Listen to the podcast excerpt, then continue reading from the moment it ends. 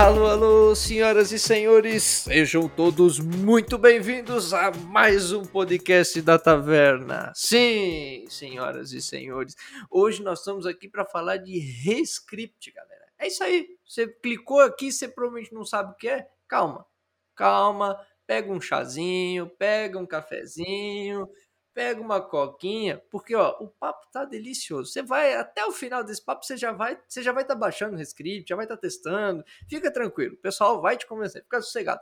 E para contar essa história aqui hoje com a gente, nós vamos começar apresentando a turma que está aqui hoje. Vamos começar apresentando a turma de casa. Começar apresentando o nosso querido Gustavo. Fala aí, Gustavo. Salve, galerinha. Um pouco sumido daqui, mas vamos aparecendo aí, que a gente sabe a gente apareça fazendo um front-end com o ReScript aí, quem sabe, quem sabe. É. Um prazer estar aqui com vocês para ter esse papo aí. Mudou o display, né? Tava hidden, agora apareceu, né? É, é, é sempre assim, né? E também aqui conosco para bater esse papo aqui da Taverna também, nós temos a nossa querida Luciane. Fala aí, Luciane. Olá, galera, tudo bem com vocês? Vamos falar um pouquinho dessa linguagem que eu nem sei do que se trata. Somos dois, somos dois. E para contar essa história aqui com a gente, nós temos um timaço, só feras aqui. Temos duas feras hoje aqui, tops. Eu vou começar apresentando nosso querido Marcos. Ele, que é Tech Lead da Porto Lab e também é aqui de Blumenau, assim como nós. E aí, Marcos, tudo certo? E aí, conterrâneo, né? Então, estamos aí, trocar uma ideia, falar sobre ReScript, contar um pouquinho sobre a linguagem que a gente tanto acredita e que estamos tentando levar aí para o pessoal para tentar dominar aí o sistema JavaScript. Legal, muito bem, seja muito bem-vindo, Marcos. E aqui junto conosco também para contar essa história hoje, nós temos o nosso querido Gabriel, ele que é cofundador da Vana.app. E aí, Gabriel, como é que você tá? Fala, galera, beleza? Muito bem. Então, todo mundo apresentado? Então, gente, vocês já sabem, né? Ó, pega aquele chazinho, pega aquele cafezinho, senta aí, relaxa, que ó, o episódio de hoje tá tinindo. Então, bora conferir esse papo, galera. Vamos que vamos!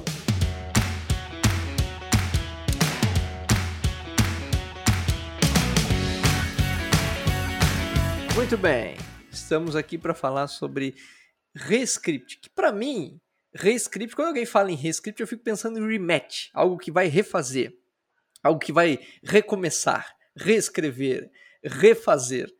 E eu queria perguntar, Marcos e Gabriel, por favor, ReScript é isso mesmo? Tem esse objetivo? O que, que é ReScript e como é que surgiu essa tecnologia? Já começamos com os trocadilhos. Já. Caraca, que puxada aí.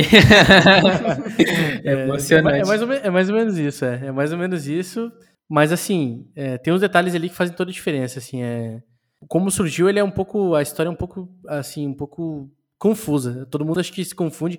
E o Gabriel já explicou algumas vezes já é, como é que surgiu e como é que funciona. E o pessoal não entende muito bem, porque antes tinha um outro nome, né? Então, se o Gabriel quiser fazer uma intro aí de como é que era a história, até porque ele pegou ali, quando ele chegou, eu sempre brinco que quando ele chegou na comunidade, era tudo mato, ele abriu o mato, eu cheguei, ele tava já capinando, e eu tô aqui capinando com ele agora, então... Acho que é legal ele fazer essa intro e explicar um pouquinho da história pra gente. É tipo isso mesmo, né? É, acho que vale a pena repassar pela história, né, do ReScript, como a gente chegou aqui. Todo mundo entendeu o que, que ele é, do que, que ele se trata. Porque quando eu comecei a falar, fazer o evangelismo e tal, não era ReScript, o nome era ReasonML. E esse carinha, acho que mais gente conhece, né? Acende a, a, a luzinha na cabeça de mais gente quando a gente fala, ah, ReasonML, né? Quero Reason. E aí aconteceu um, um rebrand, né? Um renome, ele foi renomeado recentemente, é, não renomeado, uma intriga grande aí, que o, o ReasonML acabou virando apenas uma sintaxe, né, de outra linguagem mais nativa, chamada de OCaml, e o ReScript pe- uh, herdou o objetivo do ReasonML, que era para compilar para JavaScript. Aí o ReScript abraçou isso de forma muito mais fechada, né, e vamos focar apenas em usar o JavaScript como uma, um, um target, né, de compilação. E o ReasonML não, não tinha esse objetivo. Ele tinha um objetivo muito maior de ser tipo, ah, beleza, você pode me usar para construir aplicações de JavaScript, mas você pode me utilizar aqui para fazer aplicações é, é, binárias com OCaml, é, tipo C O L I, servidor, etcétera, né? E o time do ReScript acabou decidindo que eles iam focar num caminho um pouco menor e entregar uma qualidade maior de, de, desse objetivo, né? Para entregar uma linguagem melhor para programadores. É, JavaScript, uma alternativa ao, ao JavaScript, TypeScript, o Flow, né? E essa é mais ou menos a história desse cara, como a gente veio parar aqui, né?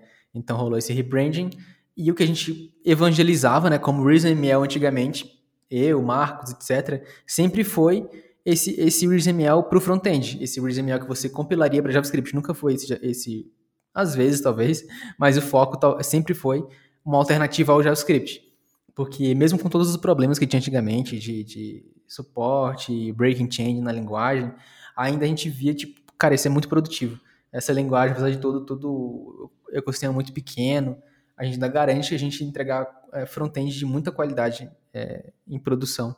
E isso fez a gente permanecer aqui com o pé no chão com a linguagem até dias de hoje, aguentando é. sol e chuva e tacada e breaking change. É, foi um tempinho, né? É, bem Sim. É, e, e o legal dessa base, que quando você puxa a história, assim, para você entender bem, começa, tudo começa com o OCaml, né? Que o Gabriel falou do, do ReasonML. Começa com o OCaml, que é uma linguagem já bem velha, digamos assim. Nem velha, né? Ela é pra, olhando para a história, ela é bem nova, né? Porque ela tem trinta anos.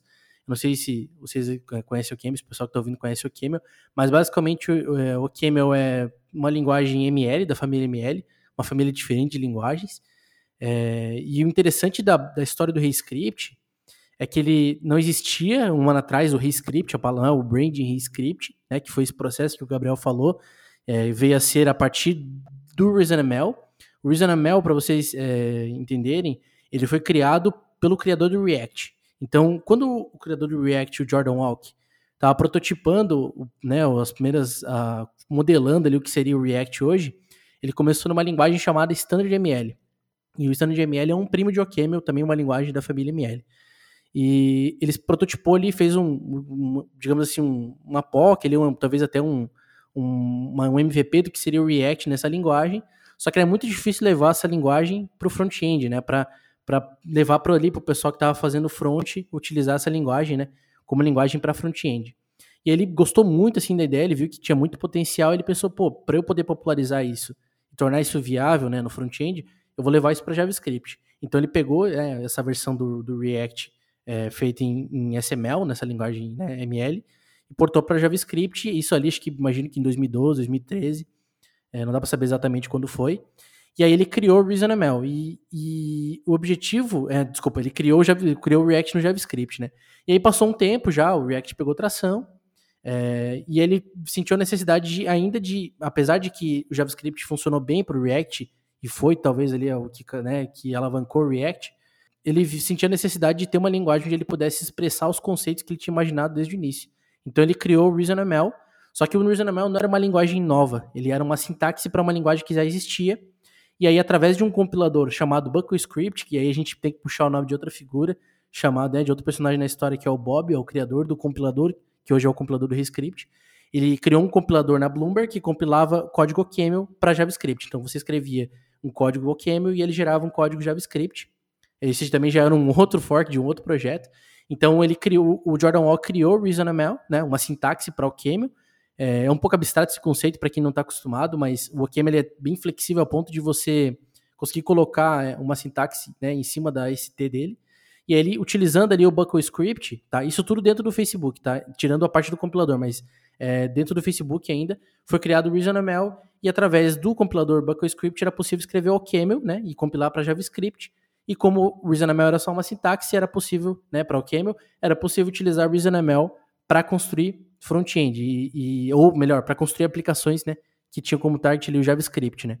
Então essa foi mais ou menos a história e a relação. Então a gente pode dizer, é, agora já não tanto, né, mas pode dizer que o ReasonML, a origem do ReScript, ela está muito próxima da origem do React, porque eles compartilham o mesmo criador. Eu acho que esse é o principal highlight, assim, a gente vai falar um pouco mais sobre isso, principalmente na relação com o JavaScript, mas é o principal é, highlight é que ele funciona muito bem com o React e foi pensado desde o início em funcionar com o JavaScript, né? Em tá nesse, a gente vai explicar um pouquinho mais de como funciona, mas de estar tá inserido no ecossistema, é, no ecossistema JavaScript, no ecossistema React. O mais bacana dessa história é que tudo, tudo acaba no JavaScript, né? Em algum momento o JavaScript está ali. Exatamente. Cedo ou tarde, começa nele, termina nele, passa, passa vira, vai.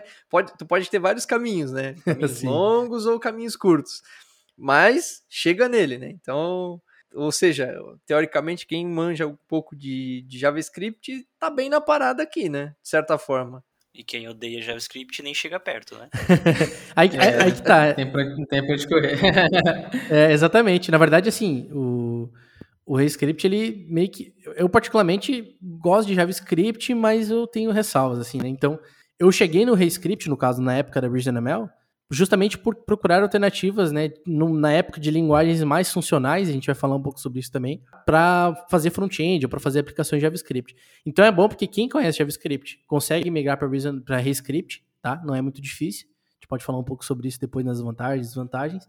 E quem não gosta de JavaScript tem aí uma opção interessante que é o ReScript, que é totalmente diferente é, em termos mais técnicos, não até visuais, ou, né, em termos de sintaxe, do, do TypeScript, por exemplo, né, que é que tem, querendo ou não, gerou, gerou um pouco de, de, de preconceito no pessoal por ser uma linguagem estaticamente tipada, enquanto o JavaScript é uma linguagem já com uma, tita, uma tipagem dinâmica, né? Então tem alguns pontinhos aí no meio de ganho que a gente pode explicar com detalhes depois, mas é bem isso mesmo. Quem, tá, quem conhece JavaScript já, tá, já, tá, já tem um meio caminho andado para conseguir aprender a linguagem e integrar, né? Sim, e é muito importante que o ReScript não quer travar guerra, né, com o JavaScript. Ele, tipo, ah, beleza, uma linguagem tem, tem seus, suas falhas, mas não dá para negar que ela é ubíqua, né? Tá em todo lugar, você não pode chegar e querer reescrever anos e anos de, de tooling e ecossistema do zero, né? E o ReScript, no lugar de fazer isso, ele fala, beleza, eu tenho uma linguagem nova, melhor, mais enxuta e polida do que o JavaScript, que é cheio de remendas, mas eu não vou vencer ele na, dentro do, da guerra dele, né? Uhum. E então o ReScript se propõe, não, eu, você escreve a parte mais perigosa aqui da sua aplicação, a parte mais, mais pesada, o business, a regra de negócio, e você consegue importar e exportar coisas, funções, bibliotecas do ReScript para o JavaScript e vice-versa. Então ele tem essa, essa coexistência pacífica e uma relação simbiótica positiva, né, com o JavaScript. Ele não, não se isola. Então quem sabe JavaScript só tem a ganhar a mais com o ReScript também. E, e vocês falaram ali antes é, a respeito da... Vocês falaram ali a respeito da comunidade, né, do, do ReasonML, que depois virou ReScript, né? É, eu queria entender essa transição, né? Vocês falaram ali que houve essa transição. Isso foi proposto pela própria comunidade, a comunidade abraçou e se dividiu, ou houve tipo um racha na comunidade, assim, tipo, as pessoas, algumas pessoas queriam ir mais para OCaml, outras queriam ir mais para front-end, back-end, e aí começou a ter conflito de interesse, e aí o pessoal olhou e falou, cara, é melhor a gente se dividir porque cada um tá querendo uma coisa. Como é que Como é que foi, como é que se deu essa, essa quebra, né, do, do que era o ReasonML é, pro, pro ReScript?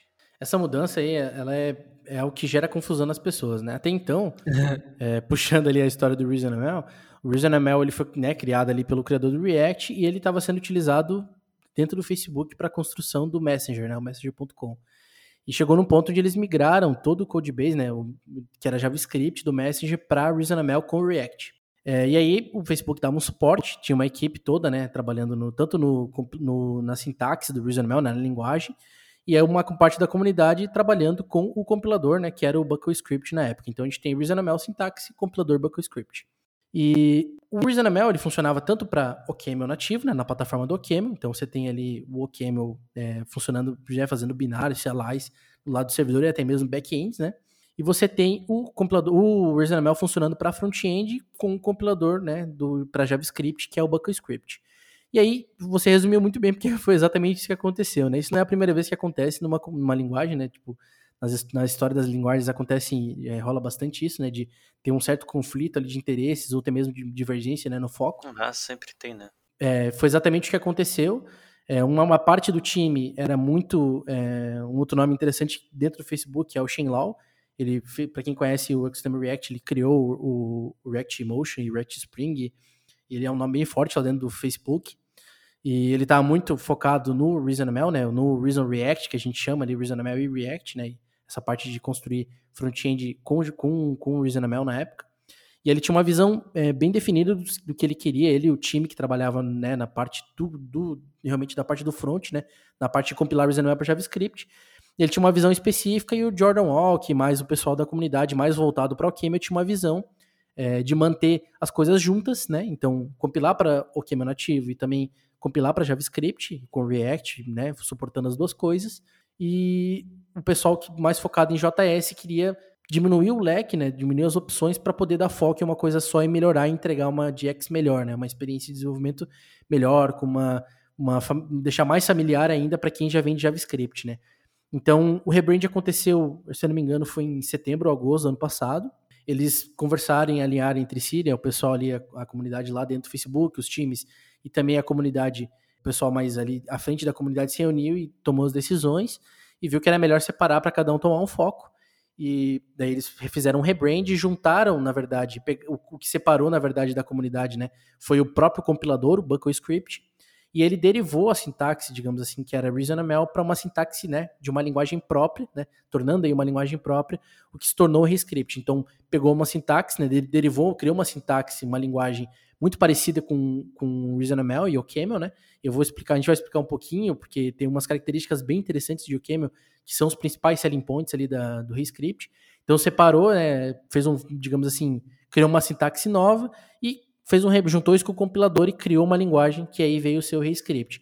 Essa foi basicamente uma rachadura na comunidade, é uma coisa que no começo parecia, deixou as coisas bem certas, né? O Gabriel mesmo, a gente, apesar de conhecer muito bem a, a, as entranhas ali da comunidade, todas as coisas que acontecem, a gente está ativamente ali próximo, até mesmo do pessoal mais é, de fora do Brasil, a gente ficou com um certo receio, mas no fim isso foi muito benéfico e eu diria que só trouxe coisas boas, porque no fim realmente melhorou muito a linguagem, a linguagem evoluiu muito nesse um ano e trouxe, né, é, querendo ou não, ela vai alavancar, provavelmente vai alavancar a linguagem, a adoção da linguagem nos próximos anos, porque realmente trouxe, diminuiu o leque, né, de opções e conseguiu focar em uma coisa só, então está cada vez mais familiar para quem vem de JavaScript, assim, realmente o rebrand, pelo menos para mim no início foi negativo, mas depois se tornou uma coisa muito positiva, assim, realmente foi uma questão de olhar para o futuro, né.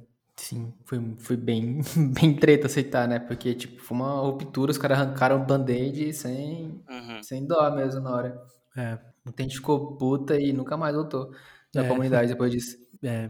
E, ah, e, tipo, é difícil, né? Porque tinha muita gente, é, é complicado, porque a gente tem essa visão pragmática, né? Programação funcional, beleza, eu quero ter programação funcional, mas não quero perder tempo estudando teoria funcional. Tipo, tem uma coisa pra fazer, não vou ficar, ah, a monad da, do endofuncto e o caramba, quatro, não vou ficar fazendo isso, né? Mas tinha gente na comunidade de OCaml, que obviamente é funcional, que ligava muito pra isso, né?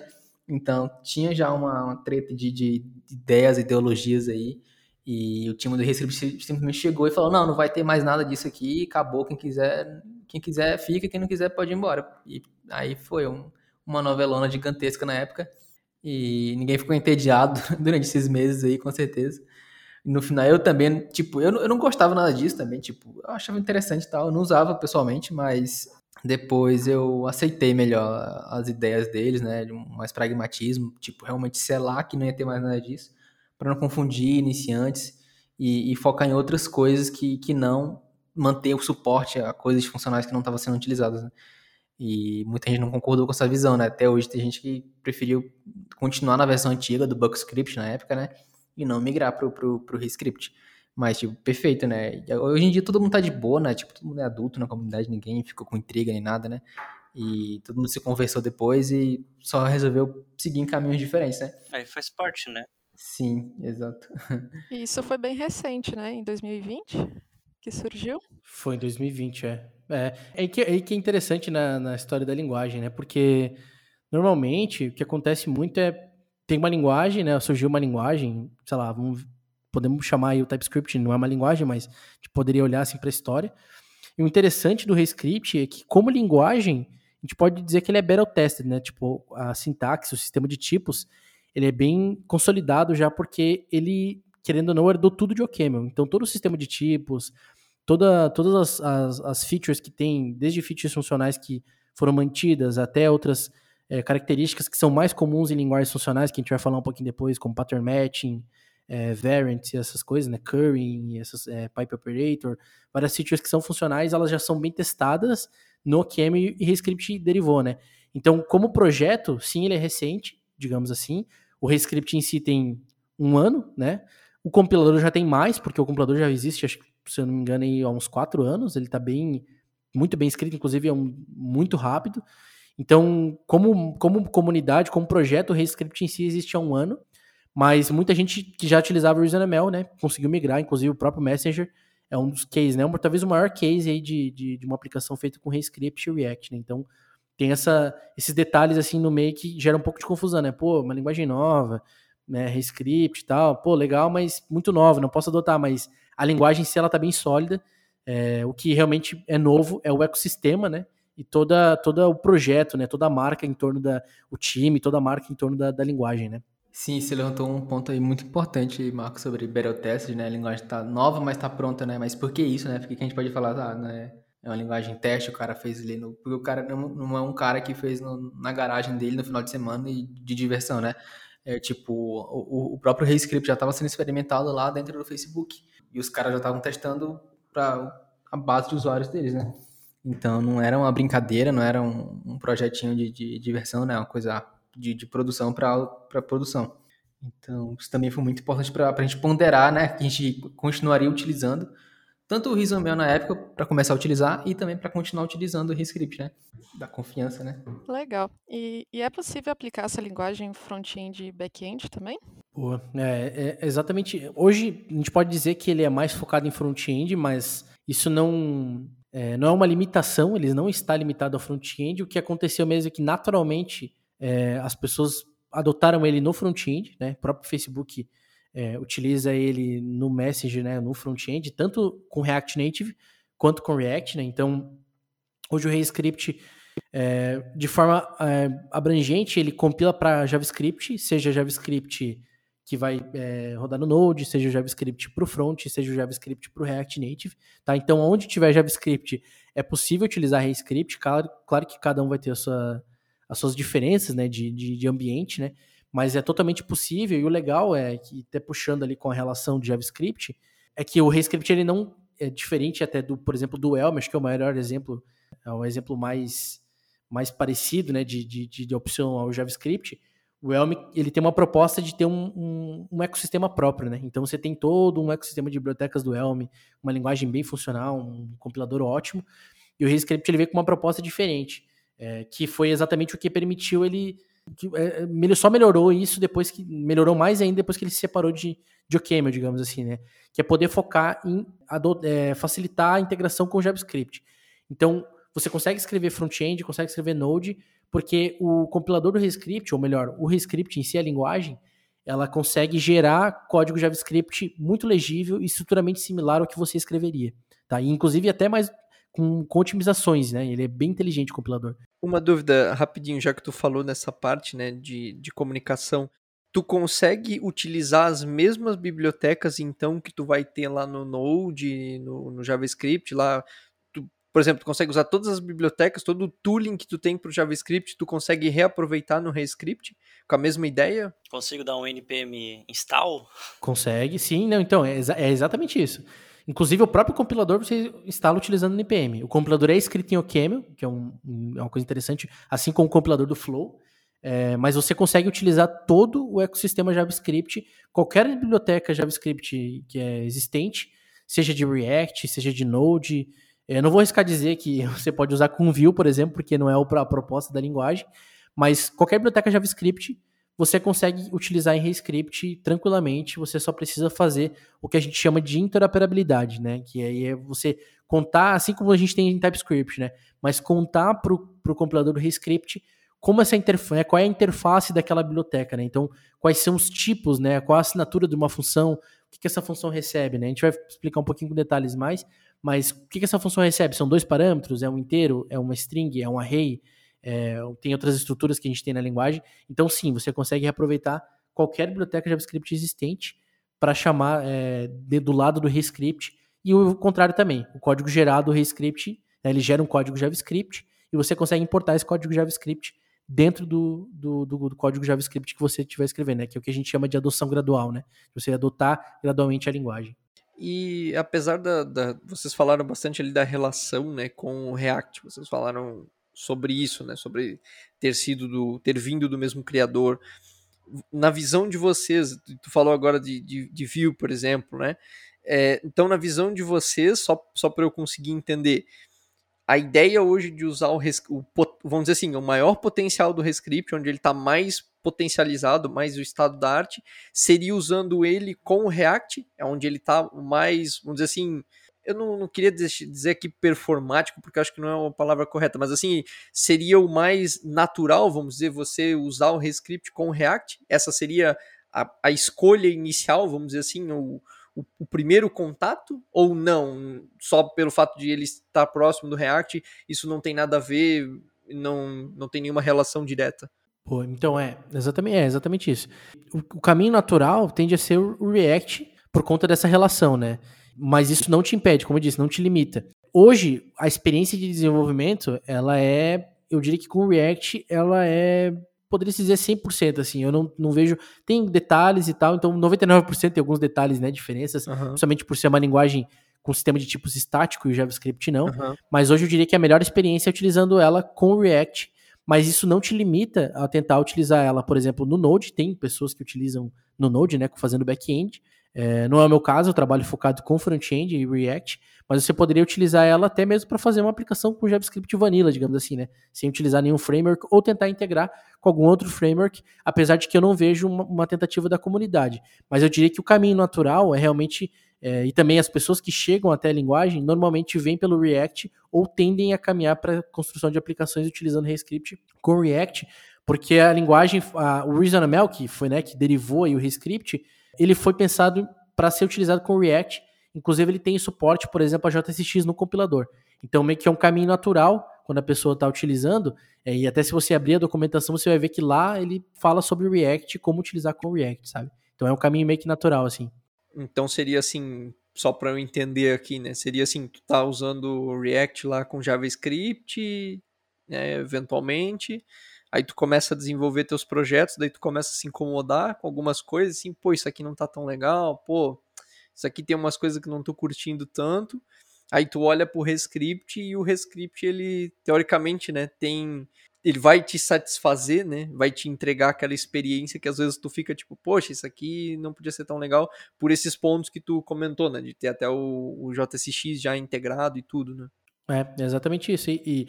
Que, que acontece bastante é o pessoal ficar bem satisfeito, né, com o JavaScript, apesar de ele ter várias coisas legais, principalmente o ecossistema, e esse, esse é o, eu diria que é o principal ponto de venda do ReScript, além de ser uma linguagem muito boa e ter várias coisas legais, acho que aproveitar o ecossistema é muito importante, saber reconhecer o que o JavaScript construiu, né, em todos esses anos. Então, é totalmente possível você olhar ali para sua aplicação e pensar, putz, aqui não tá legal, ou aqui é muito crítico, né, talvez ali numa aplicação financeira, às vezes fazer uma coisa, uma, uma feature ou uma página, de repente, da, do software, né?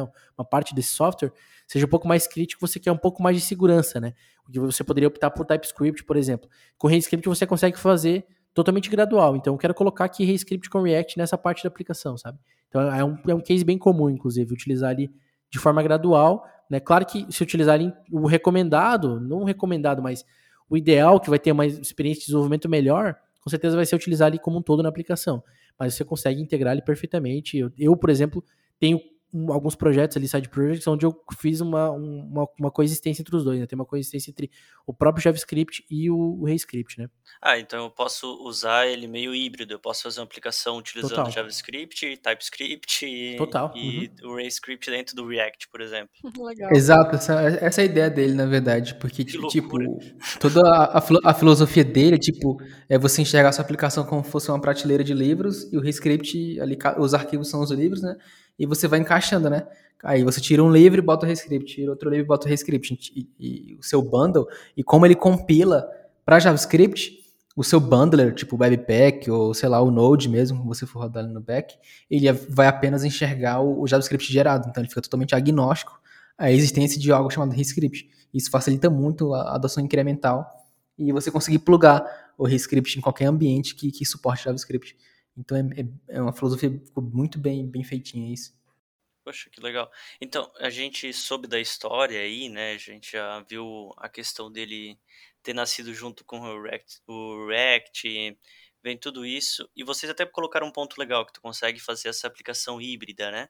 E quais outros pontos positivos e negativos que vocês veem do, em relação ao ReScript, em vez de utilizar o JavaScript, ou TypeScript, ou o React puro mesmo? Ah, é, como a gente falou, é o ecossistema, né? Tipo, apesar dele ser muito fácil você plugar ele em qualquer ambiente JavaScript, é, para você explicar, você tem que explicar, né, para o ReScript como ele deve utilizar aquele arquivo JavaScript.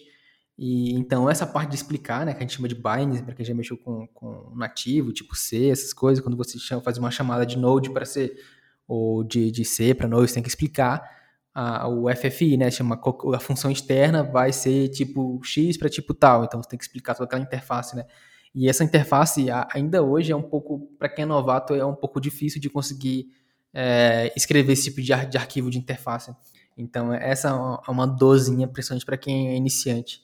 Apesar do time do ReScript estar trabalhando cada vez mais para melhorar esse fluxo. E não, e não confunde, assim, por, por curiosidade, né? Não confunde as pessoas, assim, porque uma das coisas que já me falaram bastante em relação a tecnologias mais funcionais, né? É que quando tu tenta interoperabilizar, né, tu acaba tendo alguns trade-offs, assim, né, porque eu sei, eu não sou lá muito bom com, com linguagem não funcional, mas eu sei que uma das características delas é, é trabalhar com questões mais de imutabilidade, por exemplo, né, aí tu, tu não chega assim, tô perguntando aqui de experiência mesmo de vocês, tá, uhum. Tu não chega assim em determinados momentos que começa a ficar meio maluco, assim, que tipo um lugar tá trabalhando com mutabilidade, daí outro lugar não, aí tipo não, não pode chegar assim, ter esse causa, assim, tipo, como é que administra essa questão, né? Eu queria saber, assim, se vocês já passaram por isso, né? Essa é uma ótima pergunta. E, e, e se vocês, como é, como é que vocês veem, né, essa, essa questão, assim, né? Eu, eu falei aqui da questão da, da mutabilidade, da imutabilidade, mas eu acredito que vocês podem dar outros pontos, né, de, é, de você usar funções mais é, do mundo não funcional e às vezes tu fazer mais algo, sei lá, mais, mais orientado a objetos, enfim, coisa assim. Como é que, como é que você aproxima, né, essas arestas, né, e como é que tu, tu apara, né, pro teu time trabalhar junto, né? Como é que o ReScript lida com, essa, com essas questões? Boa. É, isso é, isso é uma ótima pergunta, porque... Se você abrir lá a landing page do, né, do ReScript, o site oficial do ReScript, em nenhum momento você vai ver a palavra funcional, né, ou functional program em algum lugar. E isso é exatamente essa proposta. Até então, né, até a gente não citar funcional, talvez vocês nem soubessem que ele é, né, ou poderia ser taxado aí como uma linguagem funcional. No dia a dia, o que, o que acontece, tá? O ReScript, ele tem suporte a várias features funcionais e o recomendado é que você trabalhe de um jeito funcional, mas ele é uma linguagem multiparadigma. Então você consegue, eu vou falar uma coisa que talvez é, muitas pessoas não sabem, até quem está inserido em OCaml, ReScript, mas tanto o OCaml quanto o ReScript, né, que são linguagens muito parecidas hoje, apesar de serem linguagens diferentes, eles são é, também linguagens orientadas a objetos. Você consegue ir lá criar uma classe, por exemplo. No entanto, esse não é recomendado e não é a forma como a comunidade trabalha, tá? Então, você citou a questão da imutabilidade, por exemplo, né? O ReScript, ele é imutável por padrão, mas ele tem mutabilidade. A proposta do ReScript é sempre ser pragmático. Diferente de linguagens como, por exemplo, o Elm ou Haskell, que são, principalmente o Haskell, né, que a gente poderia dizer, é, entre aspas, que são puramente funcionais, é, no ReScript você tem um pragmatismo bem maior. Então você consegue, por exemplo, ter coisas mutáveis, tanto em objetos quanto em variáveis, tá? Para você trabalhar e fazer um side effect, alguma coisa do tipo, tanto também trabalhar de maneira funcional. Então ele é bem pragmático, ele é bem flexível a esse ponto, tá? Então você consegue, por exemplo, fazer um request, você nem precisa saber o que é uma monad, por exemplo, que é uma coisa que a pessoa tem bastante, para poder lidar com um side effect, sabe? Para poder lidar com uma coisa que vem, do, digamos assim, do mundo externo. É, o que eu acho que pega mais e não é nem o funcional, porque a linguagem, apesar de ser funcional, por, por herança, digamos assim, porque o OCaml é funcional, essa não é uma prioridade. O que eu acho que, no fim, acontece mais, é, mais comum de acontecer, e talvez o Gabriel pode reforçar isso depois, É, não é nem a parte funcional de, de gerar dificuldade, e sim o sistema de tipos ser muito mais é, restrito do que o TypeScript, que tem um sistema de tipos estático, porém muito flexível, e o JavaScript, que tem um sistema de tipos dinâmico, né? Então, na verdade, o sistema de tipos, a diferença entre os dois sistemas de tipos do JavaScript, do TypeScript e o do ReScript, é o que mais gera dificuldade, é o que, acho que é o que mais aumenta a curva, de certa forma, porque ele é um sistema de tipos bem restrito. É, ele é um sistema de tipos que a gente chama de Hindley-Milner, né, que é um, ele tem uma, uma ótima inferência, então ele reduz muita verbosidade e tem uma inteligência bem interessante, tá, sobre, o Gabriel pudesse se aprofundar um pouco mais nisso, mas é, ele é bem mais restrito que o do JavaScript, eu diria que essa é a maior dificuldade no dia a dia, assim, esse é o que mais pega, mas ao mesmo tempo é o que, apesar de ser um trade-off, né, de, de, de você adotar ele, ao mesmo tempo ele é um ganho de produtividade bem alto, porque o compilador é realmente, o sistema de tipos é realmente seguro, ele te passa uma segurança e dá um ganho de produtividade. Depois que você passa de uma certa curva, ele dá um ganho de, um ganho de produtividade absurdo, assim, é realmente muito bom. É, e essa visão sobre mutabilidade, tipo, coisas tipo, impuras, né, entre aspas, do ponto de vista funcional, do, no OCaml, que a gente falou, é bem pragmático, a visão dos caras, tipo, beleza, funcional e tal, mas tem hora que você precisa de, precisa de um escape ali, né, um escape hatch que a gente chama. Não tem jeito, tipo, no mundo real você tem que resolver uma coisa, você não pode ficar ali sendo purista o tempo todo. Então, a ideia do, do que é uma herança do OCaml, essa, essa filosofia aí, tem hora que você precisa virar o switch e meter um, um, uma mutabilidade ali, foda-se, né? Tipo, ali, desde que você controle muito bem aquela mutabilidade no, no cantinho dela isolado ali, tá tudo safe. E o engraçado que é essa ideia de isolar é, mutabilidade num, num, num cantinho, numa caixinha, por, por uma referência, aí lembra o quê? Um useref, né? Do, do React. E esse useref do React é exatamente a mesma feature idêntica que existe no, no OCaml, que também existe no ReScript por herança, que é chamado de, de ref. Não tem use, né? Mas é um ref, que, que é uma caixinha onde você coloca um valor que vai ser mutável depois, e você pode alterar aquele valor somente pela caixinha, né? Botando ref.current, exatamente a mesma ideia. E isso é uma coisa, um dos lados pragmáticos de escape hatch do OCaml, mesmo sendo funcional. E outra coisa também é uma mudança de, de filosofia. Ele começa com valores É, imutáveis, e você vira o switch caso você queira, queira um valor é, mutável. E no JavaScript não, tudo é mutável por padrão, e você tem que fazer um, algumas gambes ali para poder tornar ele é, imutável, né? E na questão do, dos arquivos, das arestas, né? Que é a parte realmente que, tipo, pô, beleza, tem um arquivo aqui, JavaScript, que é impuro, e pode ter um side effect, né? Porque vai causar uma mutabilidade em algum lugar. Aí, tipo, do ponto de vista do ReScript, ele fica indiferente a isso, né? Porque não tem como ele fazer o tracing de, de, de side effects é, do JavaScript. Mas aí você isola isso. Beleza, tem um arquivo JavaScript impuro aqui que, que faz, lança side effects, tem efeitos colaterais. Aí, beleza, eu quero que esse arquivo JavaScript faça isso, porque eu quero fazer esse tipo de coisa só no JavaScript. E aí eu faço minha lógica abstraindo tudo isso, né? No meu arquivo ReScript eu vou assumir que esse arquivo JavaScript pode ter alguma mutabilidade. Então eu assumo ali, naquela pontinha ali de, de aresta, de aquela, aquela ponte, e sigo em frente com minha lógica no ReScript de forma imutável. E lembro, beleza, quando eu interagir com esse, essa lib aqui que vem do JavaScript, eu tenho certeza que vai ser, pode ter alguma coisa aí que não, não corra bem. Então ele te, te, te ajuda a escopar isso, né? Você isolar JavaScript, vai rolar isso, e ReScript não vai rolar isso. Então você, beleza, eu vou seguir aqui com o ReScript assumindo essas, essas questões aí. É, então ele tem essa visão bem pragmática, né? Realmente, de você isolar em alguns lugares, beleza, e dentro do ReScript também isolar em alguns lugares e seguir em frente com o jogo, né? Sem muita neura. Legal. É, e tendo, tendo em vista todas essas vantagens que vocês colocaram, mas o que que de fato vai fazer, por exemplo, eu estou criando um projeto React. O que vocês me diriam para para para mim? Ô, Gustavo, ó, faz ReScript que vai ser melhor por causa disso e ponto. Boa. Esse é o momento onde a gente apresenta a cereja do bolo, né? Porque a gente falou aqui de várias coisas, ah, funciona com JavaScript e etcétera. Então, até então, não, tem, não apresentou nenhuma característica, talvez uma vantagem em relação ao TypeScript, que também faz exatamente a mesma coisa e faz isso muito bem, né? Uhum, certo. E o ReScript, ele não, ele não tenta competir com o TypeScript, de certa forma, ou melhor, ele não tenta passar o TypeScript, porque ele sabe do tamanho que o TypeScript é, mas ele vê no TypeScript algumas coisas que foram pensadas, mas querendo ou não, na prática, acabam sendo um problema. Eu diria que a principal, e o Gabriel também, se ele tiver algum outro ponto, ele pode complementar, mas eu diria que o principal, é, a principal vantagem de utilizar ReScript ao invés de JavaScript e de TypeScript é o sistema de tipos.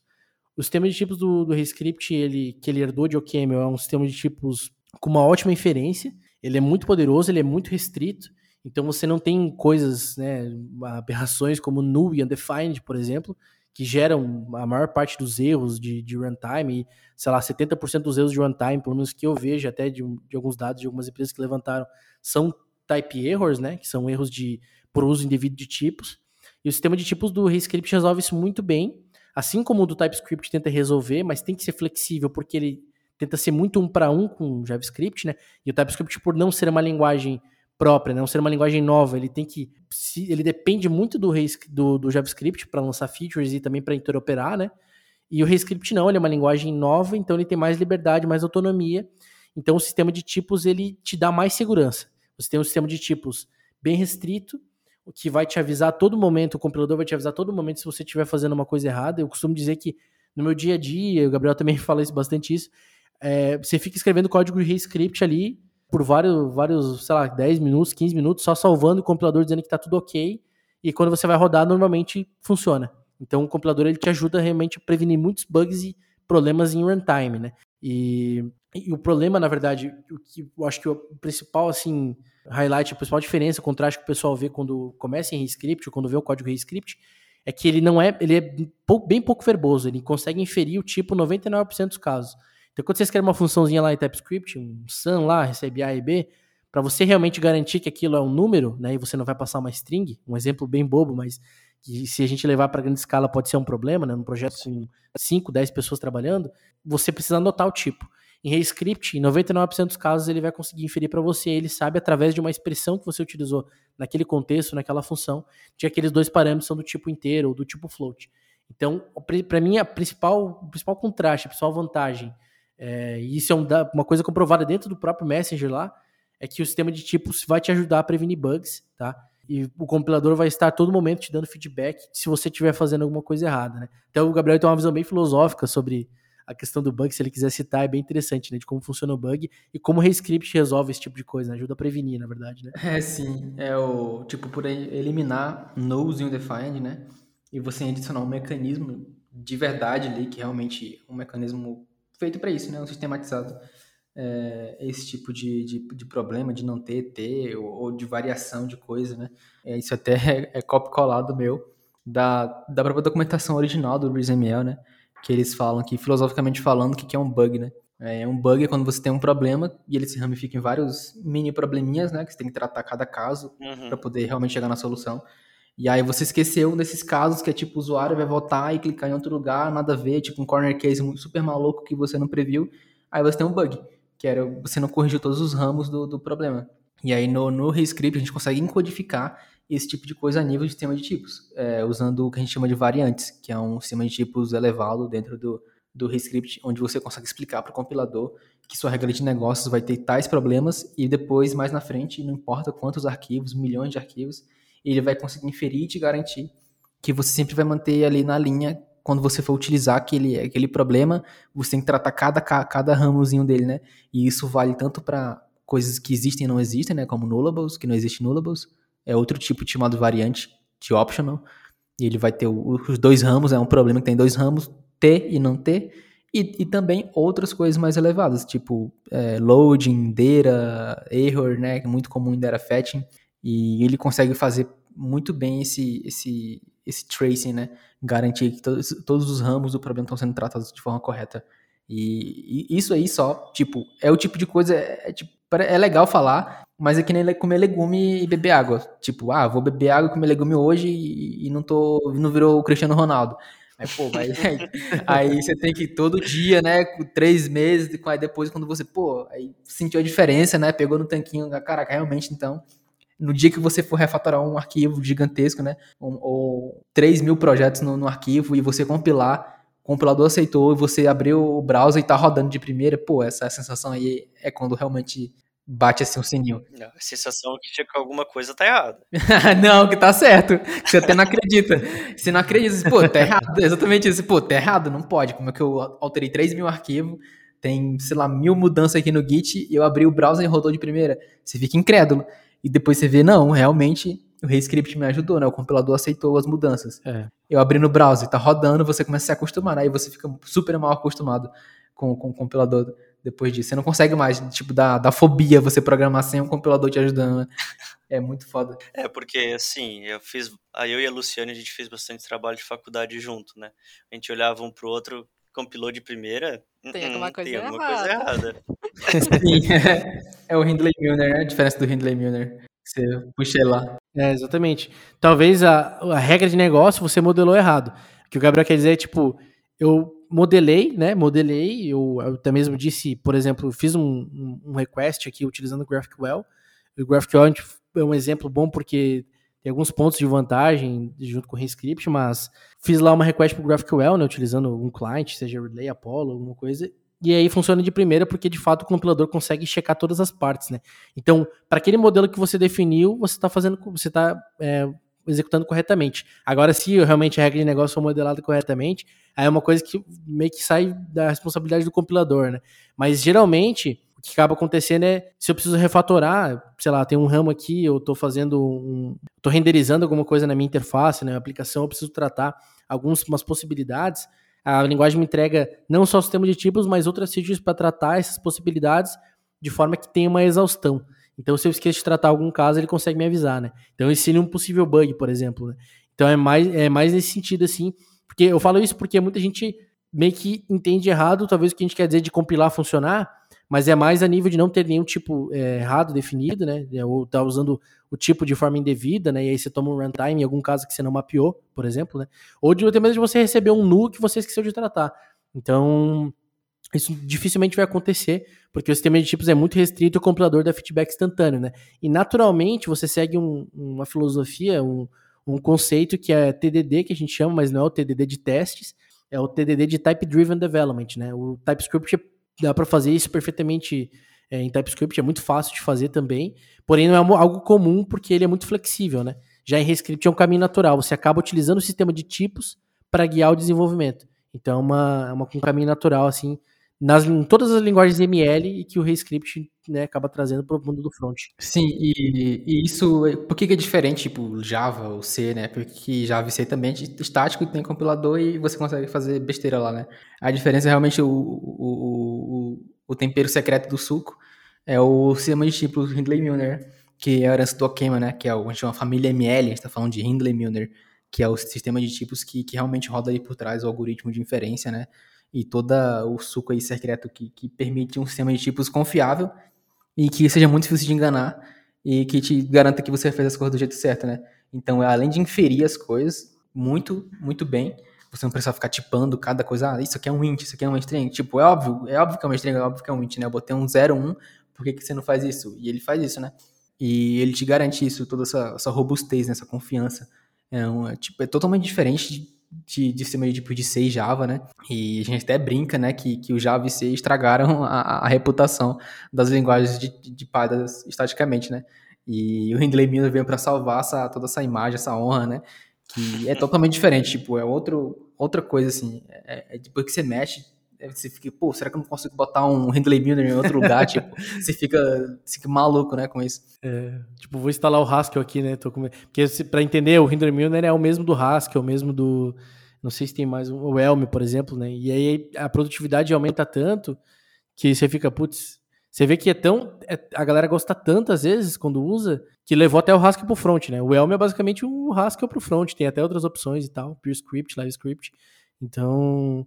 Quando você usa, assim, é realmente difícil de voltar. Eu já tentei sair para trabalhar com TypeScript e é muito difícil voltar porque a verbosidade e uma série de coisas que, que a linguagem tem por padrão e que ela te guia naturalmente meio que impede você de voltar. E quando você volta, você fica, putz, agora não sei se eu consigo voltar. E até para quem não está entendendo, talvez as pessoas não saibam o que seria um sistema de tipos mais restrito, no JavaScript você consegue ir lá e somar, somar um array com uma string, por exemplo, né? Uhum. Você consegue ir lá e, sem querer, somar um undefined com um, um nullable, né? Um null, undefined com uma string, qualquer coisa. Você tem aquelas, aqueles coercing meio malucos, né? E aí a galera fica até meio assustada com aqueles truth e false, né? Você compara array com...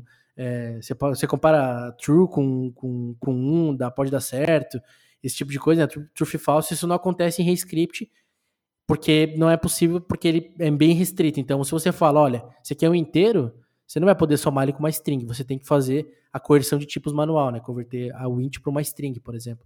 E isso acontece por todas as outras estruturas, né? Esse que tu falou, eu vi um no Twitter recentemente, bem legal. O pessoal falando para fazer true mais true. Né? Para ver qual que é o resultado é, de true mais true, né? É, então, é bem isso. Tinha é. gente dando dois, né? Tinha é, gente é, dando dois. É, e aí, isso rola em TypeScript, até eu brinco assim, algumas vezes eu já tuitei até, falando mal de TypeScript, digamos assim, né? Porque... Mas o TypeScript, por exemplo, quem criou o TypeScript, o Enders, né? Que criou o C Sharp também, ajudou a criar o Delphi. Ele é super competente. Provavelmente ele manja cem vezes mais de linguagem de programação do que eu. E o TypeScript foi feito para ser dessa forma. Porque o JavaScript é assim, flexível. E ele tem que suportar tudo, né? E aí é onde o JavaScript brilha, porque o JavaScript tem problemas, o TypeScript tem problemas que são pensados e são de conhecimento, né? Não é incompetência de quem criou, tanto o JavaScript quanto o TypeScript, mas o ReScript consegue brilhar porque ele é uma linguagem nova e tem muita liberdade. E aí, puxando, né, a gente tem, eu apresentei o que seria a cereja do bolo, e aí, junto com isso, vem várias outras coisas que foram herdadas de OCaml. Então, para quem conhece, talvez, Elixir, ou já mexeu com Haskell mesmo, a gente tem, por exemplo, o pattern matching, né, em ReScript, algo que está como proposal no T C trinta e nove do JavaScript há anos, né? A gente tem auto-currying, que é uma feature até meio polêmica aí para o pessoal de ReScript ou de outras comunidades, mas que tem no, no, no ReScript, para quem conhece, vale procurar aí, acho que auto-currying ou partial application, a gente tem isso no ReScript. Pipe operator, que é uma outra proposta do ReScript que está, é, uma proposta que está no JavaScript há anos e, e não, não, tem, não entrou ainda, né? Não passou pelo T C trinta e nove porque precisa de várias validações, isso já tem desde que ele herdou pro, do, do OCaml, ele herdou do OCaml esse tipo de coisa. Então tem várias features que a linguagem te entrega que, putz, reduzem muito a verbosidade, tornam o código muito mais fácil de dar manutenção, muito mais declarativo, né? Querendo ou não, casa muito com esse, esse a gente pode falar, chamar de hype, né? Ou essa ascensão da programação funcional no front, né? Não essa programação funcional mais acadêmica, mas aquela coisa bem pragmática e bem como que a gente vê de, né, utilizar a imutabilidade, utilizar é, first class functions, né? Esse tipo de coisa. O ReScript ele já tem desde o início, e é por isso que a gente brinca muito, quem acompanha a gente no Twitter sabe, a gente brinca muito, chama o ReScript de ECMAScript dois mil e setenta e sete, inclusive esse é o nome do, do nosso curso, né? Uhum. E a gente chama que o, é, o, o ReScript é tipo o JavaScript, depois de passar ali por uns quarenta anos de atualização, né, todas aquelas propostas acumuladas lá de, de pipe, de pattern matching, de, de, de outras coisas mais funcionais, o ReScript já tem isso por padrão, e é isso onde o ReScript brilha, porque ele realmente pode incluir qualquer feature. Amanhã o pessoal do time pode acordar e falar, ah, vamos incluir essa feature X aqui. O TypeScript não tem essa liberdade porque eles pensaram desde o início manter, né, o um para um com o JavaScript, né? Então, nada, do, nada que não tem em JavaScript vai ter em TypeScript, por exemplo, né? Então, acho que é um, um highlight interessante, assim. E como é que está o mercado de trabalho para a linguagem? Vocês veem bastante empresa já utilizando, bastante vagas, procurando profissionais que conheçam essa linguagem? É um trabalho em progresso esse tipo. Não tem muito, né? Sendo bem sincero. É, os que tem pagam muito bem, mas também são muito competidos, né? Então, é aquela coisa, é, é aquela ideia, né? Tipo, funcional paga muito bem, sim, tipo, mas são, as vagas são poucas e a competição é altíssima, né? E o que a gente tá tentando fazer, inclusive com o curso, né? Nosso grande teoria da conspiração aí do, do reset mundial, o ReScript, nossa, é transformar o ReScript realmente num linguagem mais popular, né? Uma alternativa tanto para para júniores, etcétera, porque a gente sabe, tipo, o valor disso. Então, a gente quer inserir nas empresas, mostrar, olha, eu só escrevi essa aplicação aqui, né, o time inicial escreveu, e agora um júnior entrou para novo, entrou para dar manutenção e não conseguiu fazer merda. Então, tipo, já daí já deu valor, né, porque o ReScript conseguiu traquear, e mesmo que, é, sendo sincero, né, tipo, ninguém tem a cobertura de testes completas, e o teste também não vai pegar tudo, e o ReScript serve para, tipo, aumentar essa produtividade, né, diminuir o custo para a empresa, tipo, do ponto de vista de empresa, né, é, diminuir o custo de, de manutenção, e prevenir erros, né, e regressões. E a gente quer fazer mais e mais empresas e mais pessoas enxergarem esses valores, né, essas interações do ReScript. E, e aumentando tanto o número de vagas, ofertas, tipo, nossa empresa, né, obviamente a gente já está usando e tentando levar, né. A gente está usando muito tempo aqui na, no Vana, o Vana inteiro, o nosso front-end do Vana é feito em ReScript com GraphQL e, tipo, realmente bebendo aí do que a gente está falando, da, da água que a gente vende e tentando levar sempre, né. Então, sendo sincero, não tem muita coisa, tem muita coisa para fora, no Brasil ainda não tem muita coisa, a gente tá começando, né, e como é novo um ano, né, a gente espera, tipo, ah, sei lá, que mais cinco anos, obviamente não vai estar no mesmo nível ainda, sendo bem, bem pé no chão, não no mesmo nível que o TypeScript, JavaScript, mas já vai ter um nicho seu, é, e uma alternativa já todo mundo vai ter falado, né, e vai ser uma linguagem que vai atrair pessoas boas, né, boas programadores, e as empresas que sacarem isso, né, vão ter uma mão de obra muito qualificada, né, que vão ser os alunos do nosso curso, e a gente espera, né, então é essa nossa visão de geral de, de trabalho, né. Mercado, né. É, o mercado. O mercado brasileiro, para ser é exatamente isso como o Gabriel falou, a gente tem, para ser, para ser sincero, não dá para dizer quais são as empresas que a gente sabe, a gente consegue garantir que é a Porto Lab, que é onde eu trabalho, e o Vana utilizam, né, em produção. E, inclusive, até uma, uma coisa interessante, quando você usa uma linguagem assim meio funcional, né, uma pegada mais funcional, uma linguagem mais exótica, né, digamos assim, você meio que faz um cheat code porque vem muita gente interessada. Então, enquanto tem muita gente aí tentando contratar, porque o mercado está muito, muito aquecido, tem gente que procurando, tipo, para trabalhar com essas techs. Então, eu, por exemplo, né, antes de trabalhar com ReScript, procurava vagas de ReasonML para poder trabalhar, porque eu queria me interessar muito pela linguagem, né? Então, acaba atraindo muita gente que vai além, né? É, é, que vai, que busca tentar um, tenta buscar o conhecimento fora da bolha, né? Então, é, uma, é um, um ponto bom na adoção. É, o mercado de trabalho, o mercado no Brasil ainda é fraco, a gente está tentando impulsionar isso com várias iniciativas. Então, a gente tem ali o curso, que é uma iniciativa, né, para ensinar o pessoal, e a gente tentou ao máximo, com uma grade de conteúdo, entregar o conteúdo, um material legal, o pessoal começar e até mesmo aplicar na empresa. E também a gente tem algumas iniciativas da comunidade, que é a ReScript Brasil, que a gente é, organizou, já tem, que vai fazer acho que um ano e meio já, e a gente, lá a gente tem várias iniciativas e coisas internas que a gente está criando, desde guias é, open source para a galera começar e aprender, lendo documentação, talks é, e outras coisas. E, e a ideia é realmente tentar impulsionar e ajudar as pessoas que querem adotar, né? Então, o mercado no Brasil ele está fraco ainda, inclusive de vagas. Eu poderia dizer que a Porto Lab deve abrir vagas em breve, por exemplo, se alguém quiser ficar de olho e estiver interessado, porto lab ponto com ponto b r. Mas para fora do Brasil tem bastante oportunidade, obviamente muito menor que TypeScript e JavaScript, mas os que tem paga muito bem, e, e, e o pessoal, assim, pelo menos o que eu vejo indo para ReScript ou para ReasonML, né, na época, acaba não voltando, porque gosta muito e é bem, né, tem um retorno bem interessante, assim. É, pode ser mais uma bala, né? Mais uma bala na uhum. tua arma. Exato. De conhecimento. Exatamente. Aí, né? Além de estar trabalhando com... Exato. Exatamente o que isso que eu ia puxar, né? Tipo, não quero vender sonho pra galera, falar, ah, ensine OCaml e, e ganhe um trilhão em seis semanas, né? Tipo, é foda, né? Eu também queria. Mas... Como assim? Como assim? Como assim? Pera aí, pera aí, pera aí, pera aí. Como é que é? Não tem curso de aprenda ReScript doze semanas e ganhe salário de vinte k? Não, não, não, não. Vocês é um golpe revelado. Não, peraí. Nós chegamos aqui com cinquenta e poucos minutos de papo. Ai, pra não ter isso, cara. Não, não, não, não. Não é possível. Não, peraí, cara. Peraí. Putz, aí, é, aí é sacanagem. Fomos flagrados, né? A casa caiu, né? A casa não. caiu, né? Escorregou não, na, aí, na casca aí, da banana. Não, peraí, tem alguma coisa errada aqui, não? Cadê? Não, cadê o bootcamp de uma semana que vai te colocar? Essa é pra galera do Twitter, né? Cadê? Não, peraí, tem que ter, peraí, tem que ter, bicho. Se ah, não tiver caraca, isso, cara... Tem alguma não, coisa peraí, errada. Eu vou, eu vou puxar aqui na pauta. Errado, é? Tem, tá errado, não tá, Lu?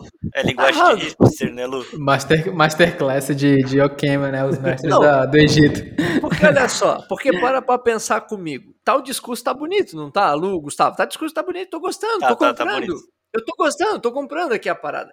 Só que o que que tá acontecendo? O ouvinte chega até aqui, passados quase uma hora de programa, depois chega já aqui, comprou o curso. O cara já comprou o curso até aqui, não esperou até o final pra ganhar o cupom de desconto, já se fudeu, como diria o Costinha naquele meme, né? Aí o que vai acontecer? Tá chegando uma hora aqui, malandro acaba de descobrir que não ganhou a fórmula mágica, que, não, que o curso não vai fazer três meses e ganhar vinte mil reais.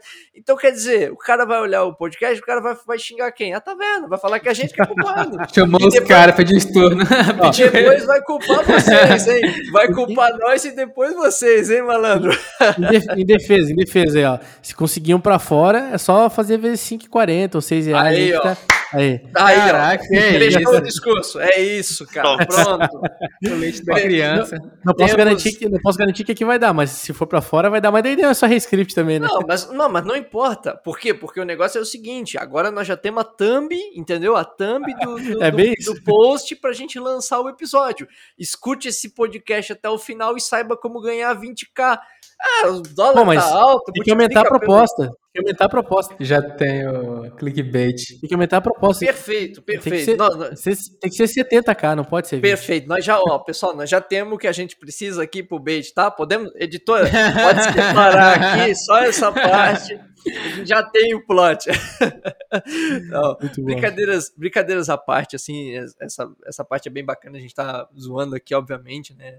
Proposta nunca é essa, né? A gente, a gente faz esse trocadilho porque o, o, o Gabriel tá ligado também, a gente discute isso de vez em quando no Twitter, né? Aparece o curso, galera oferecendo loucura e tal, e todo mundo fica ensandecido e tudo mais. Mas o fato, o fato é que, assim, não, não existe mágica, e o ReScript, ele também não vem com essa proposta de fazer mágica. Não, não. De, de, de mudar, né? Tipo assim, ah, meu Deus, aqui joga tudo fora. Não, eu, eu achei bem legal a ideia da tecnologia de ser uma tecnologia, como, se eu não me engano, foi o Gabriel que falou, de como uma biblioteca, né? Que tu vai encaixando os livros e tal. Eu, eu acho isso muito legal, de tu, essa filosofia, principalmente de tu trabalhar interoperável. Porque é, é fato que num mundo enorme com o qual o JavaScript está inserido e está atuando hoje, é fato que eventualmente tu vai cair, vocês deram um exemplo ali de mercado financeiro, por exemplo, tu vai cair em umas situações que tu quer resolver de uma forma mais específica, ou que tu quer te preocupar mais com alguma coisa, ou tu quer te preocupar mais com, com verificações de tipo, tu quer evitar determinados problemas, ou, enfim, diversos problemas. E eu acho isso muito legal quando tu olha para esse ferramental e tu vê que é um ferramental complementar, porque...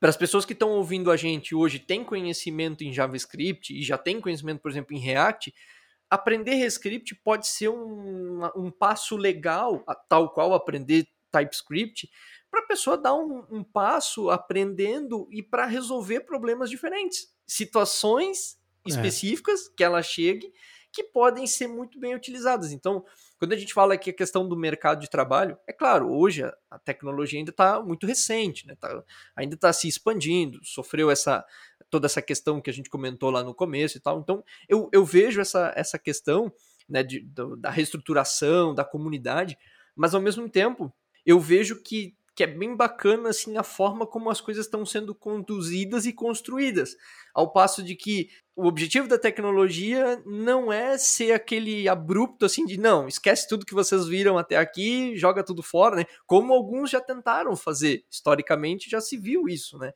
Ah, ó, pessoal, estamos lançando uma tecnologia aqui, esquece, né? Ou tenta esquecer aquilo que está ali e vamos usar isso aqui. Na prática, normalmente isso não encaixa. Então, é, eu, na minha visão, eu, eu acho legal o ReScript, eu acho bacana. É porque ele te dá essa, esse porte, né, e te encaixa no meio. Então, acho que isso é muito legal, assim, até mesmo para o nosso ouvinte, né, que não conhece a tecnologia, por exemplo, assim como, como nós aqui da Taverna, a gente não conhecia, né, que, é, que eu acho muito bacana, assim, de tu olhar para isso e tu saber que ela não tá vindo com aquele discurso, que é até um discurso, desculpa falar, mas é uma opinião totalmente minha aqui, é um discurso meio retrógrado, assim, falar, ah, não, porque agora saiu tal linguagem, ah, não, joga tudo fora, porque essa aqui é, é melhor. Acabou o JavaScript. É, é. E até um pouco arrogante, de certa forma, né, porque é. por mais que o JavaScript tenha muitos problemas, eu, pelo menos, acho, vejo isso no meu dia a dia, o ecossistema é muito produtivo. E quando eu falo produtivo, é assim, eu tenho um problema, você vai achar uma biblioteca para resolver. Sim. Às vezes não é a melhor solução você incluir só uma biblioteca para isso, mas com certeza você vai conseguir resolver. Hoje, em Node, você consegue fazer de tudo, né? Por exemplo, em JavaScript Exato. também. Então, Exato. acho que é uma, é uma visão um pouco, talvez um pouco arrogante, né? É, e, e eu acho que é legal quando, quando o ReScript se coloca dessa forma no mercado, porque ele dá uma intenção bacana pro mercado. De tipo, olha, a gente não tá aqui para... A gente não tá aqui para fazer o mais do mesmo, mas a gente também não tá aqui para tu pegar e jogar tudo fora que tu tem. Eu, eu acho que esse talvez seja o grande plot para ganhar espaço no tempo, né? Então, assim, tu, pô, tu tem um time bacana, tu tem uma galera legal que já tem um conhecimento mais funcional, uma galera que já tem uma pegada, pô, a galera já tem essa pegada e tal. Pô, o ReScript já vai vir muito a calhar. E tu não perde as características que tu já tinha de JavaScript e tudo. Então, eu, isso eu acho que tá sendo uma coisa bem bacana, assim, talvez... Vocês falaram, poxa, não tem tanto questão de mercado? Cara, mas talvez esse seja o plot daqui em diante, né? As, as empresas começarem a captar que talvez elas possam olhar para o ReScript como quem olha para React, Vue, Vue.js, Angular, né? Como, é. quem, como quem olha para esse ferramental, né? Essas opções, como um, uma opção também, né? Como uma opção viável, Sim. que está ali e ela fala, poxa, eu tenho um problema aqui, eu tenho pessoas que têm esse know-how, sabem trabalhar, isso pode me acelerar, isso pode me ajudar, isso pode vir bem a calhar num problema, por que não usar? Com certeza. Sim. É, o, o ReScript, ele é de quando mesmo? Quando que ele foi... Tudo bem que a gente tem toda a história aí por trás, Sim. mas quando que se tornou ReScript e a, as empresas, de fato, começando a utilizar, né? É, isso é um pouco...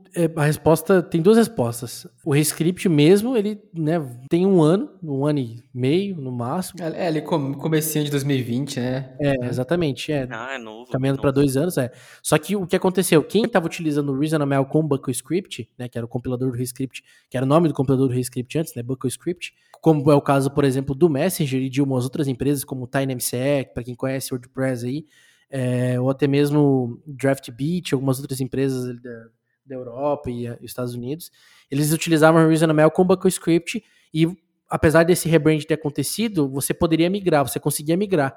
Então, com o próprio comando do compilador, você dizia, olha, o arquivo, o seu arquivo .re, que era a sintaxe, né, ReasonML, você pode converter ele automaticamente para .res.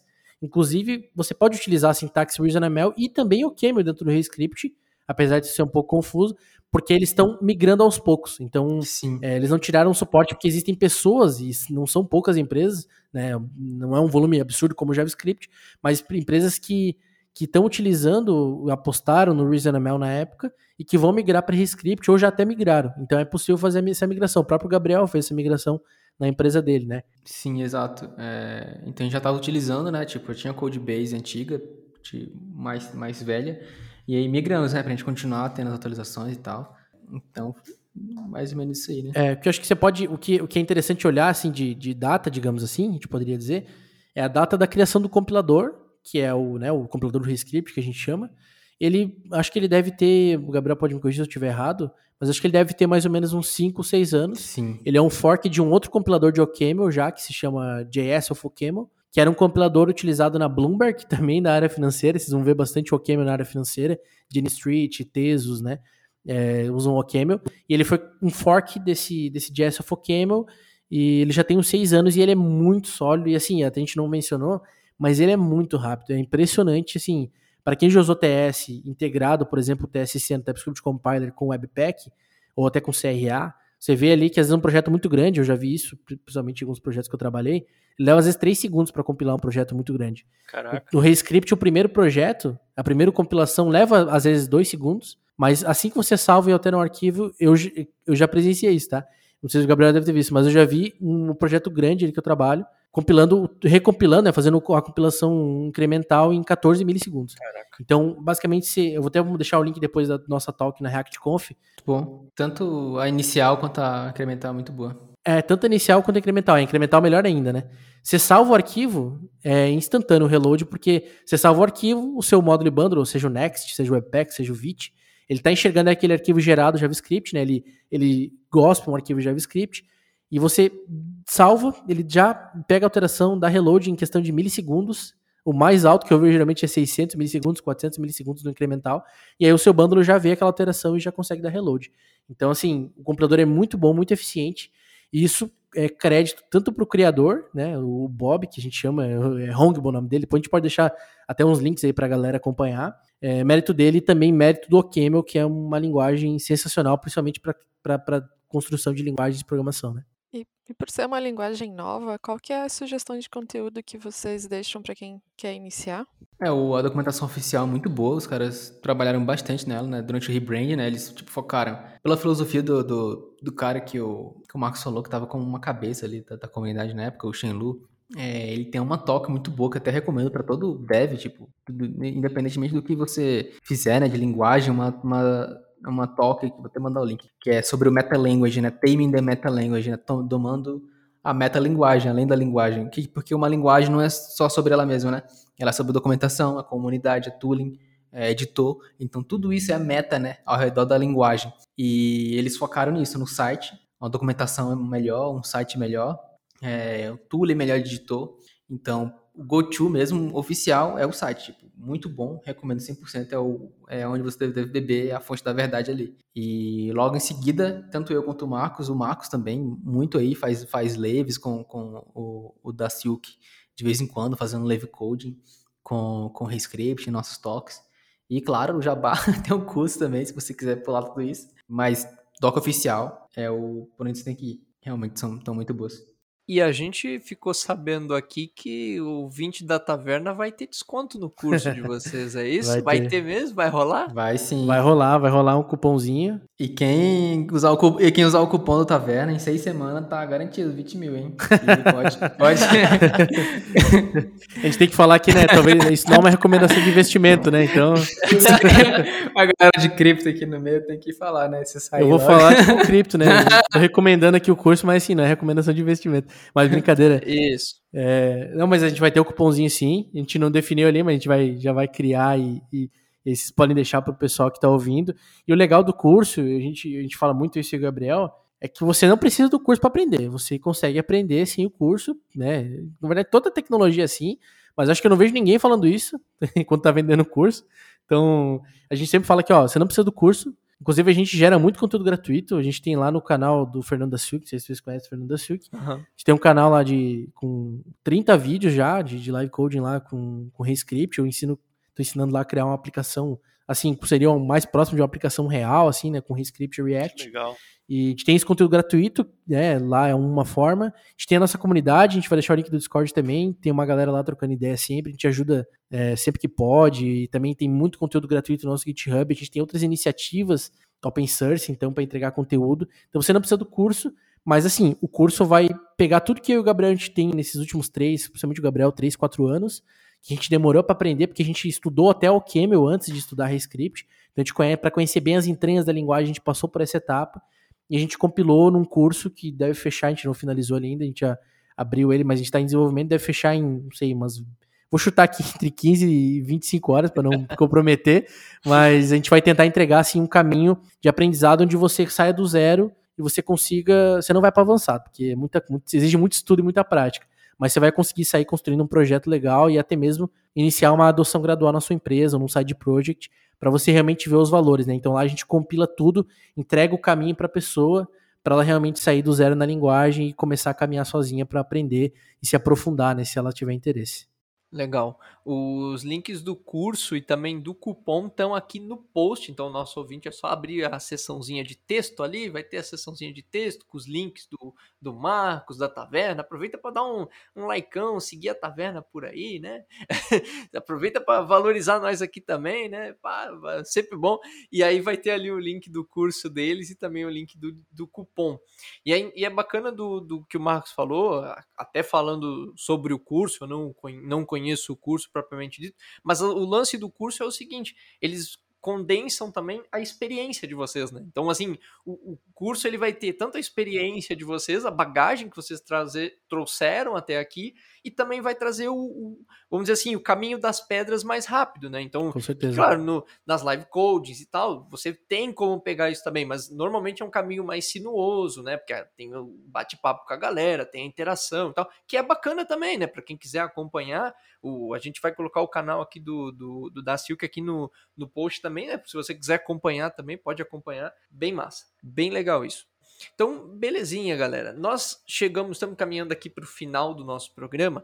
E antes da gente terminar, né, o, o programa, a gente tem uma pergunta que é chamada pergunta saideira, né? A pergunta saideira é uma pergunta que a gente faz para os nossos convidados, né?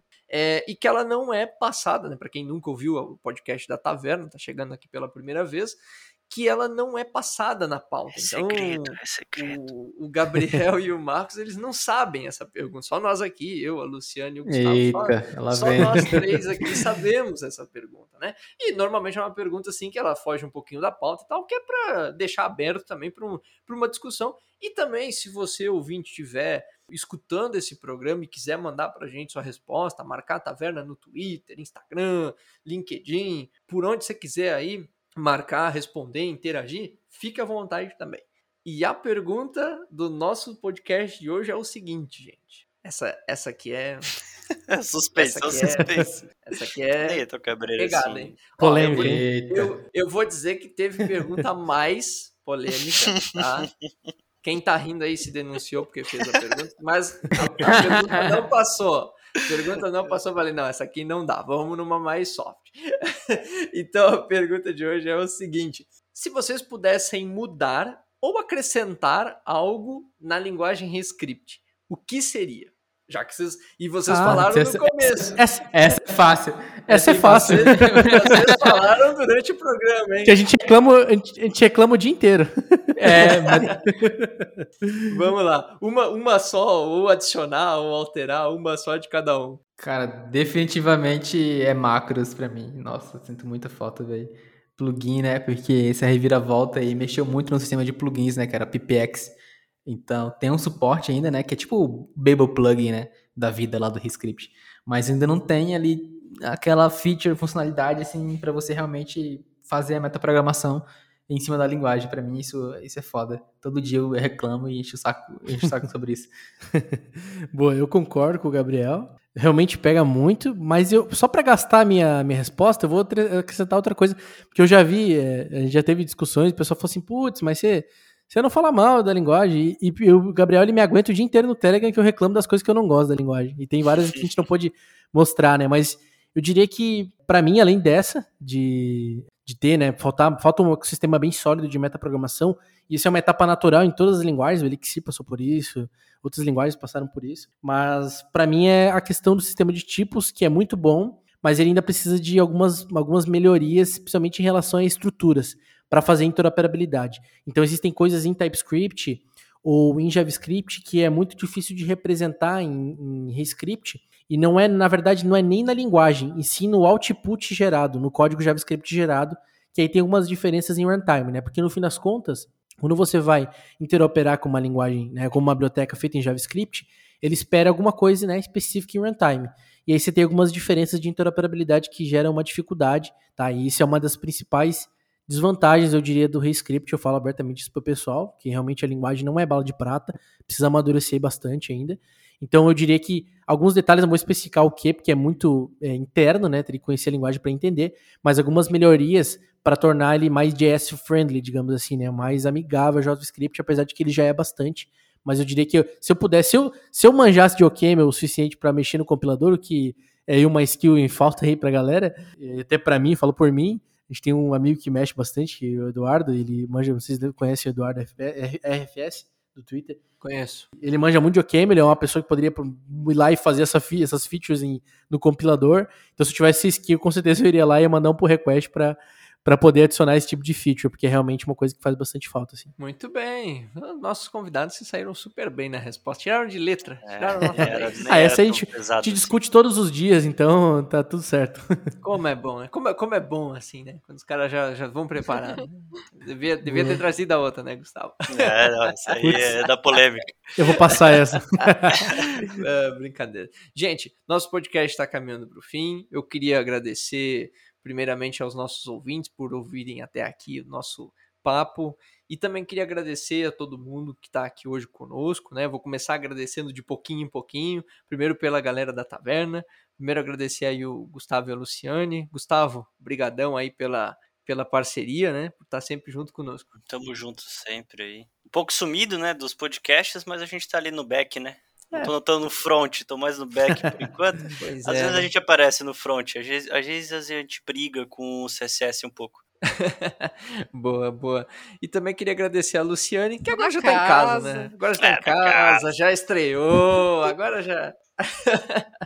Obrigado aí, viu? Ah, obrigado. Já sou da... Ah, já sou de casa, então pode passar. Belezinha, belezinha. Eu queria agradecer os nossos convidados, então. Obrigado, Gabriel e Marcos. Deixo aqui também esse momento para vocês botarem aí os arrobas de vocês, né? E boa, divulgarem aí os, as redes de vocês. Mas eu deixo aqui o, o nosso muito obrigado aqui da, da Taverna. Boa, maravilha. Pô, agradecer. É, foi muito legal aí bater esse papo, essa quase uma hora e meia, a gente trocando ideia. Agradecer ao pessoal também que está ouvindo. É, quem quiser seguir lá no Twitter, e também se surgir alguma dúvida, pode chamar no Twitter, é arroba vmarcosp com dois As, vai estar tá no link aí certinho.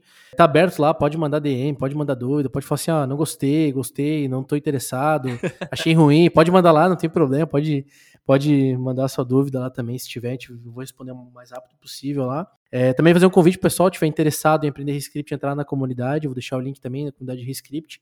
Tem várias coisas legais lá, a gente precisa de ajuda em vários projetos, então uma oportunidade de aprender e contribuir também com uma comunidade para quem gosta de open source, e agradecer a, a oportunidade e o espaço aí para a gente trocar uma ideia sobre essa linguagem que a gente acredita. E aí, quem tiver interessado também, não esquece do cupomzinho que a gente vai deixar aí pro, pro curso de ReScript, tá? O cupomzinho daí da, da Taverna. Claro, é, também agradeço bastante aí, pessoal, pelo, pelo convite. Mesma coisa do Marcos, quem quiser me mandar mensagem, D M, pode mandar lá, entra na nossa comunidade. E em qualquer dúvida é nós, né? Tipo, vamos que vamos aí. Belezinha. Então é isso, galera. Muito obrigado para quem ouviu até aqui. E esse aqui é o último, esse aqui é o de dezembro. Então, ó, ó, um beijaço de todo mundo da Taverna, né? Final de ano tá aí chegando, então boas festas, né? Se cuide, continue se prevenindo aí, cuidado com o coronavírus. Ó o coronga, tá por aí ainda. E a gente se vê em janeiro. Não sei se vai ter podcast ou não, acompanhe nas redes que a gente vai anunciando. Valeu, galera. Grande abraço. Até mais. Valeu, pessoal. Abraço.